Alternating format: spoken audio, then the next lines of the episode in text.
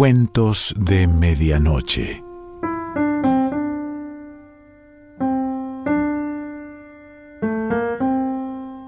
El cuento de hoy se titula Los monstruos y pertenece a Ricardo Mariño.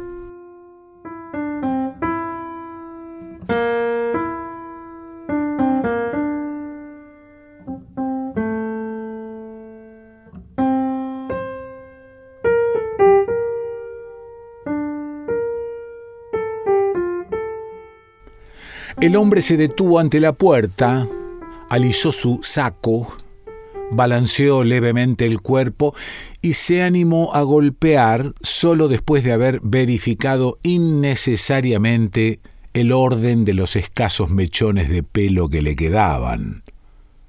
La hoja se abrió unos centímetros y, aunque sabía que la mujer no saldría a recibirlo, esperó unos segundos junto a la puerta. Ya había pasado los cuarenta años. Era ligeramente obeso y su cara tenía una expresión de inquebrantable salud, de estupidez, de la que había perdido conciencia esa misma noche mediante el único milagro de seducir a una mujer por teléfono. —¿Gerardo? —oyó que le preguntaba la mujer desde adentro. —Sí. —Pasá, está abierto. Empujó la puerta cautelosamente y avanzó un paso. Adentro no había luz, pero de todas formas se filtraba la claridad del pasillo. Él traía una frase, una broma largamente meditada para facilitar ese primer momento, pero ahora, ante la inminencia del encuentro con la mujer, no pudo evitar cierto nerviosismo. Buscó en la pared y cuando dio con el interruptor lo oprimió insistentemente. —Se acaba de cortar —volvió a hablar la mujer. Su voz llegaba desde una habitación que, calculó el hombre, debía ser paralela a la estancia donde estaba él. Seguía hacia el frente y después hace dos pasos a la derecha. —¡Qué lío! Si hubiese sabido que iba a ocurrir esto, nos encontrábamos otro día. El hombre caminó lentamente hasta la pared indicada. No podía evitar cierta desconfianza que lo hacía estar listo para darle una patada a cualquier cosa que se cruzara en su camino, aunque por el repentino temblor de sus piernas era dudoso que llegara siquiera a intentar la fuga. Dobló a la derecha y allí, tanteando, pudo descubrir otra puerta entreabierta que empujó con suavidad, sin atreverse a transponer el umbral. —Hola —lo saludó la mujer. —Hola —respondió. Escuchó un soplido, como si la mujer sonriera. —Hacé tres pasitos más y ya está. El hombre obedeció, haciendo una pequeña pausa entre cada avance y contando mentalmente los pasos de una manera casi infantil. El último fue interrumpido por un obstáculo y ese contacto lo estremeció. Se inclinó apenas y alargó la mano. Naturalmente era una cama. —¿Te vas a quedar parado? —preguntó ella con tono burlón. —Bueno, Eh, yo soy Gerardo —dijo una vez sentado. —Me di cuenta, sí —rió la mujer—. Y yo, como te podrás imaginar, soy Florencia. Tenía muchas ganas de conocerte, Gerardo. Se cortó la luz, qué justo, ¿no? El hombre trabajaba de recepcionista nocturno en una clínica y habitualmente pasaba las primeras horas de la noche jugando al ajedrez con el encargado de limpieza, su propio hermano, a quien odiaba con una intensidad que a veces, pensando en ello a solas, llegaba a conmoverse. Esa noche había atendido dos llamados telefónicos presuntamente equivocados, que contestó con la mecánica amabilidad de siempre, aunque, por el tono percibido en la mujer que hablaba, llegó a experimentar una placentera inquietud y ansias de que algún modo se produjera el tipo de conversación que tuvo lugar un rato después con el tercer llamado. El teléfono estaba a unos quince metros de la cocinita en la que se reunían a jugar al ajedrez, pero atender el tercer llamado le llevó al hombre más de una hora. Cuando regresó, su hermano lo esperaba soñoliento y hostil. Él le había contado de los llamados anteriores, y su propia cara estaba cruzada por una sonrisa triunfal que, por adivinar el motivo, casi descompuso el otro. Ambos estaban casados desde hacía veinte años con hermanas mellizas, y esta novedad, como pocos sucesos que involucraran sus vidas, amenazaba quebrar la paridad que había contaminado los más sutiles repliegues de sus existencias, uniendo e igualándolos enfermizamente. En los otros llamados, el hombre había dado cuenta al hermano de los sutiles detalles que le habían hecho pensar que eran deliberados, que no había equivocación alguna, y quizá había exagerado estos datos, pero de todos modos no había merecido del otro más que una mirada desdeñosa. Ahora, al anunciarle que iría a ver a la mujer a su propia casa, la excitación le impidió reparar en la tragedia que tenía lugar en lo más profundo de su hermano. Este no podía creer que estuviera a punto de ser aventajado precisamente en ese rubro vital, la conquista de una mujer, menester para el que creía descartada la mínima condición en los dos, excepción hecha de la modesta aventura que los había llevado a casarse con las mellizas. Con irreprimible desprecio le dijo al hombre, murmuró más bien, que estaba loco, que se había olvidado del reglamento del sanatorio y de su propia familia. Debe ser un fusible que saltó, porque el ascensor funciona y parece que también hay corriente en el resto del edificio. Si querés, puedo mirar la caja de entrada, se ofreció el hombre. ¿La caja de entrada qué es? La caja donde están los tapones. Ah, claro, no, deja, no te preocupes, lo atajó ella. ¿Sabés? Te imaginaba así como sos. Yo no puedo decir lo mismo.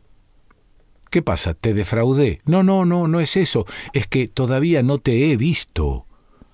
La mujer rió, una risa franca y sonora que debió acompañar con un gesto de la mano, un movimiento que concluyó cuando sus dedos se posaron sobre los del hombre. Bueno, tampoco yo te he visto a la luz. ¿Cerraste la puerta? La dejé abierta para alumbrarme un poco con el reflejo del pasillo. Ya la cierro. Caminó hasta el living. En parte ya se había acostumbrado a la penumbra, de modo que pudo distinguir los contornos de una mesa ratona superpoblada de adornos que raramente no se había llevado por delante al entrar, una caja de juguetes y un diván sobre el que había un bulto.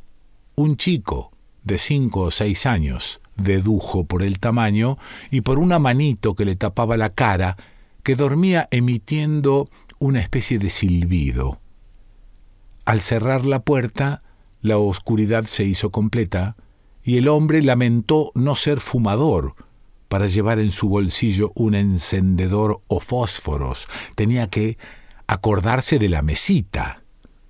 Hasta la pared, y después a la derecha, le recordó la mujer, el estar a punto de acostarse con una mujer que jamás había visto en la vida le confería poderes desconocidos como rozar adornos sin voltearlos y esquivar mesas ratonas en plena oscuridad.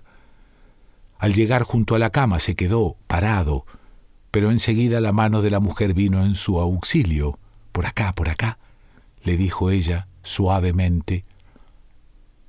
La charla telefónica había tenido un punto sobre el cual volvía cada vez que se insinuaba una zona de silencio.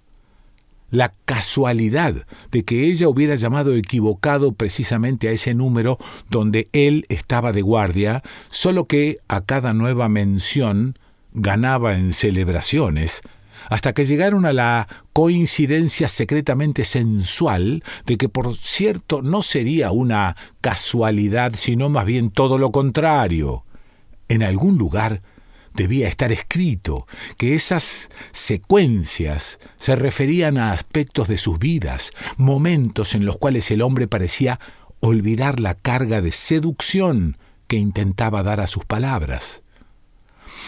Como si un extraño mecanismo se apoderara de su voluntad, adoptaba el tono desganado y las frases sintéticas que empleaba siempre, con sus frecuentes comparaciones que igualaban a las personas con motores a combustión y a las naciones con familias.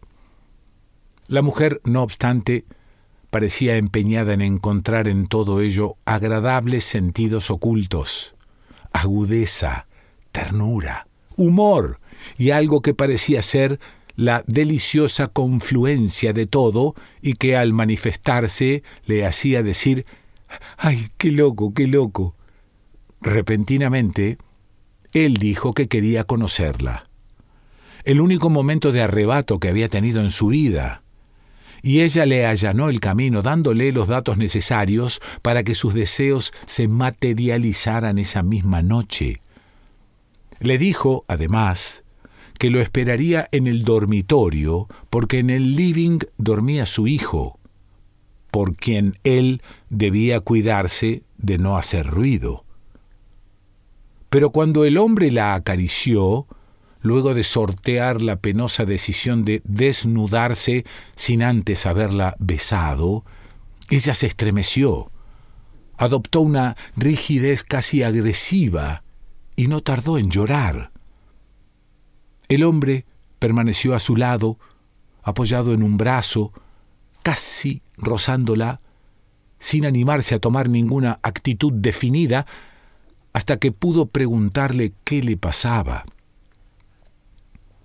No tuvo más respuesta que un llanto suave, interrumpido cada tanto por temblores e inteligibles quejas. Por fin la mujer acomodó su cuerpo hasta quedar casi sentada en la cama.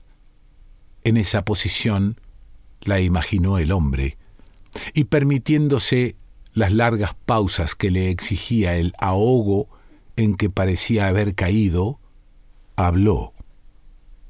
Lloraba, dijo, por haber preparado todo como una trampa, los llamados equivocados, el corte de luz, el que no hubiera nada para alumbrarse y hasta el mismo hecho de esperarlo en la cama constituían una trampa.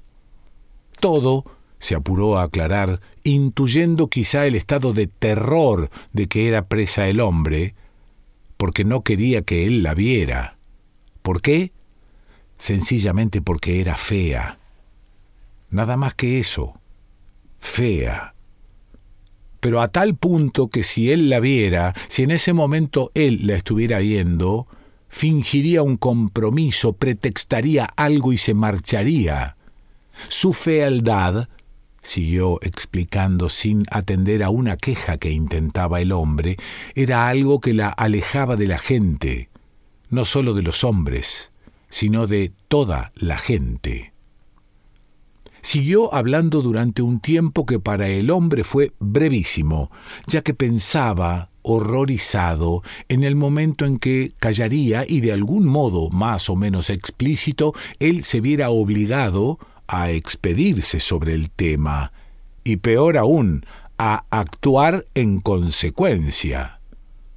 Por otra parte lo invadía la sensación de haber sido engañado, sí, pero no por lo que la mujer argumentaba. Al revés, donde ella situaba el sentido de la trampa, él reconocía el fruto que nunca había saboreado en su vida, el que una mujer se valiera de argucias para seducirlo, sino por las razones que la habían impulsado, relacionadas con ella y no con él.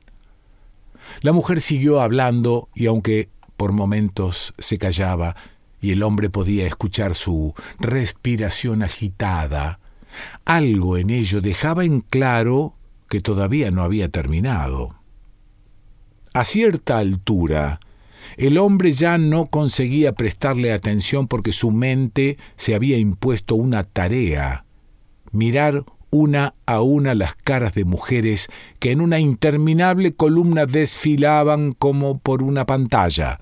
Narices prominentes, ojos desviados, labios enormes, dentaduras desparejas, aparecían en esas caras que alguna vez habría visto en el sanatorio, en la calle o en su infancia, solo que ninguna fealdad parecía justificar una actitud como la de la mujer, a menos que fuera algo peor, una deformidad extraordinaria. Esas dos palabras pasaron por su cabeza, borraron todo y lo aterrorizaron como jamás le había ocurrido. Deformidad extraordinaria. Él nunca había sabido de una mujer tan fea como para atraer hombres hasta su casa y sacar los tapones de luz para que el tipo no saliera corriendo al verle la cara. Trató de imaginar un rostro que le causara auténtica repulsión, y como no consiguió ningún resultado, desvió la investigación hacia otro cauce. La cuestión no residiría en los rasgos, o al menos no únicamente en estos. Seguramente sería otra cosa. Por ejemplo, algo en la piel, escamas, protuberancias o cualquier alteración repugnante. Su propia idea lo atemorizó aún más. Tuvo miedo a sí mismo de demostrar que la situación lo asustaba. En ese punto sucedió algo raro. Como impulsada por ese temor, y como si tuviese total independencia respecto de su mente, su boca, la boca del hombre, se lanzó a hablar. Dijo cosas destinadas a consolar a la mujer, pensamientos que no eran suyos, como que para él y para toda la gente la fealdad no contaba en absoluto y que en todo caso la belleza no tiene que ver únicamente con lo físico. Por otro lado, su mano derecha se lanzaba a una aventura más peligrosa. Salió lentamente de debajo de la sábana y sin el más leve roce fue volando en dirección a la cara de la mujer. En determinado momento, un siglo después, cuando sintió la respiración de la mujer en su piel, la mano se detuvo. Estaba a milímetros de tocarla. Enseguida, con la rapidez de la cobardía, volvió a su sitio. Lo que la boca del hombre siguió diciendo provocó algo inesperado. La mujer no solo dejó de llorar, sino que, además, comenzó a acariciar el pecho del hombre, y éste, de a poco, fue olvidando sus temores. Después de todo, quien estaba con él era una mujer desnuda. Cuando el hombre despertó, estuvo largo rato sin noción de dónde se encontraba.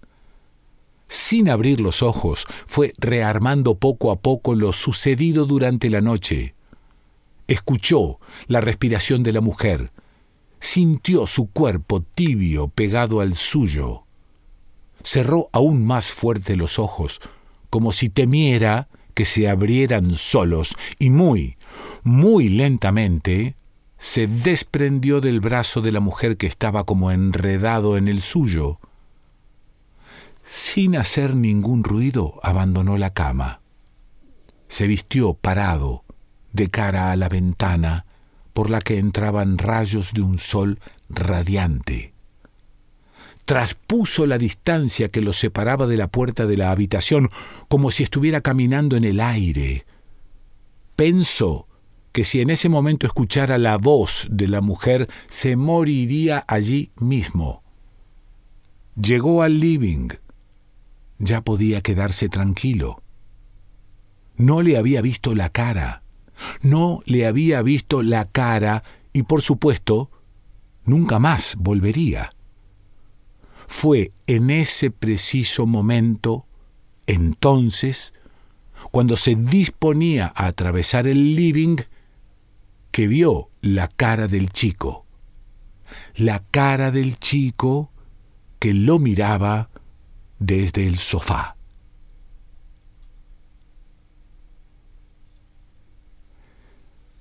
Ricardo Mariño.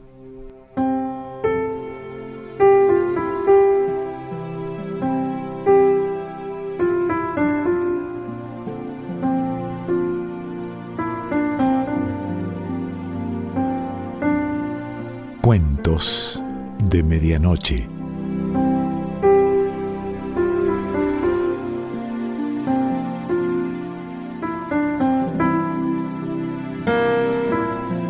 Selección Pancho Mondino. Idea y lectura Quique Pesoa.